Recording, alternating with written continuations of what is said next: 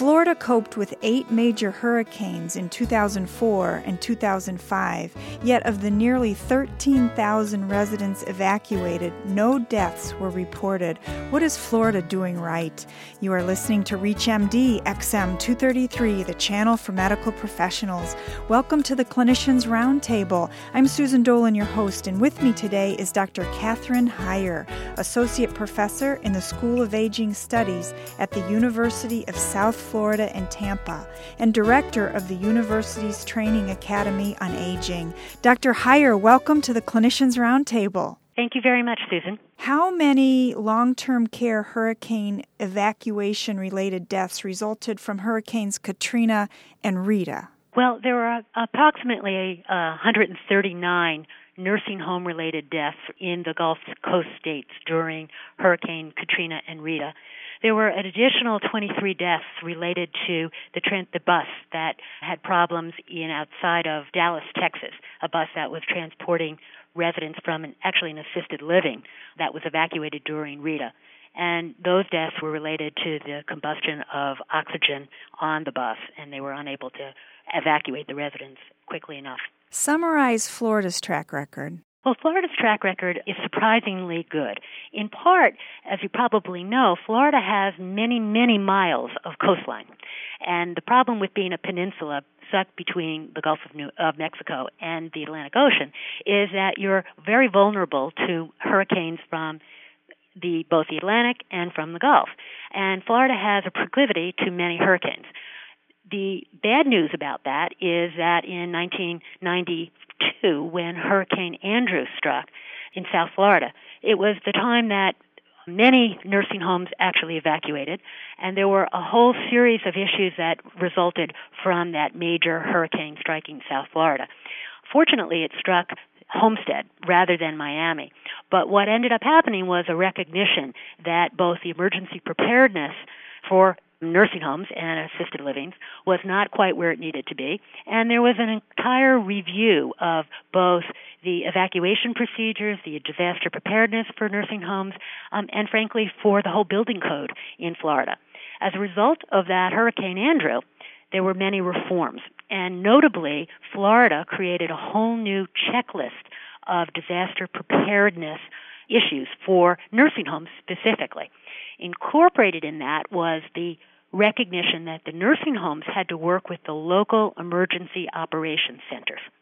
And the local emergency operations centers or their management systems had to approve the disaster preparedness plans for nursing homes. That included their overall disaster preparedness in terms of evacuation plans, well, where the facility was located on evacuation planes and surge and wind zones, and it forced the nursing homes to be more conscious of disaster preparedness. So I think Florida's had, unfortunately, as a result of the proclivity to hurricanes, a history that's allowed it to learn lessons over time. So when 2004 came, Florida was well positioned and had this history of nursing homes recognizing the need to be better prepared on average than the rest of the country. But even in 2004, four hurricanes in 44 days took its toll on the nursing home industry, and it made the nursing homes and the assisted livings recognize that they needed even more preparedness work.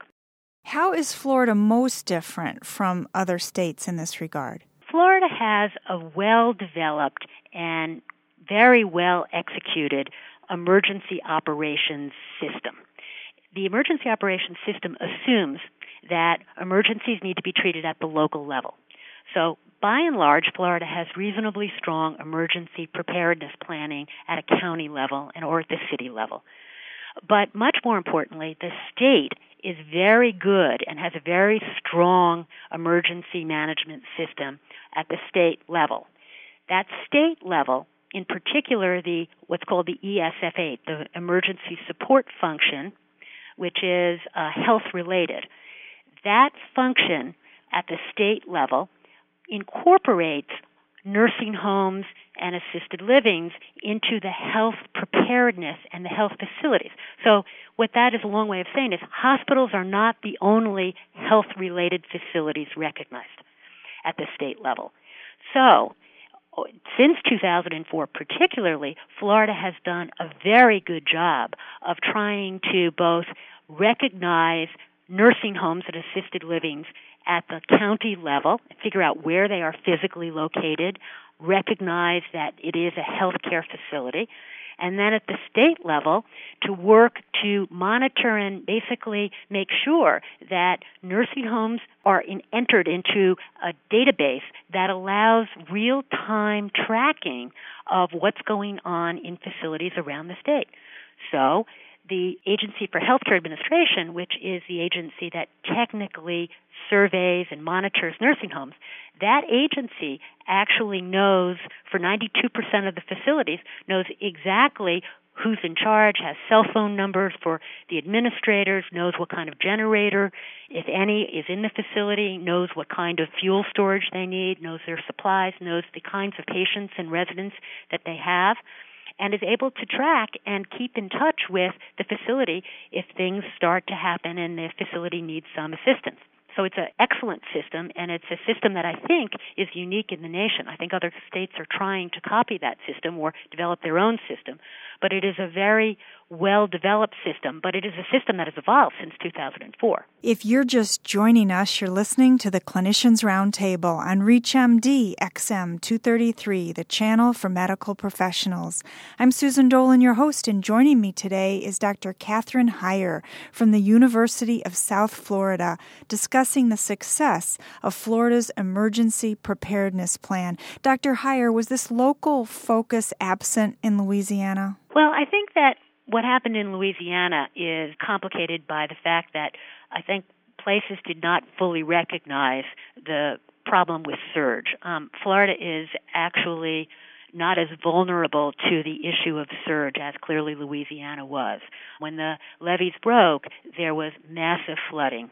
And I think that it was not recognized how it might have been predicted, but it was not recognized how serious and how widespread that flooding would be until it was too late to evacuate people adequately.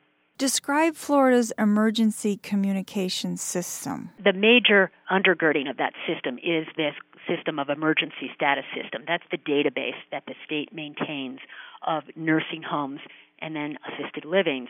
And that database allows the state and the emergency operations management centers to communicate with facilities both by cell phone, by land phone, if the systems, computer systems are still operating by email. And it allows both the uh, trade associations, the Florida Healthcare Association and the Florida Association of Homes and Services for the Aged, to work through both local people and through their their statewide systems. In other words, if a local nursing home doesn't have the ability to communicate directly with the emergency operations center, they can call a toll free number or they can get somebody to call a toll free number during a set time by the association's schedules and they can call into that number and there is literally a work group that happens at a fixed time during the emergency. Usually, I think it's 10 or 11 o'clock in the morning, and they can call in and tell what the needs are if they haven't been able to do that any in any other way, and try to work through systems. It's very important to recognize that the emergency system involves not only it, it needs redundant systems. You need to have cell phones. I think satellite phones work very well and have been proven to be pretty effective. But satellite phones can only work if they can be outside. You know, during the midst of a real hurricane and when the winds are still blowing and the rain is pouring down, you're not outside. And we've learned that landlines are very vulnerable to wind.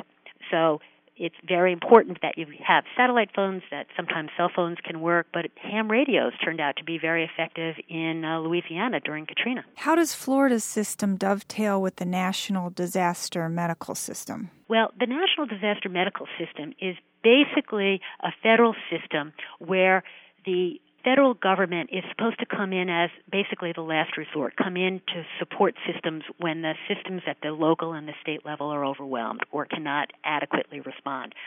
The National Medical Disaster System or response system has fundamentally treated hospitals as their major client.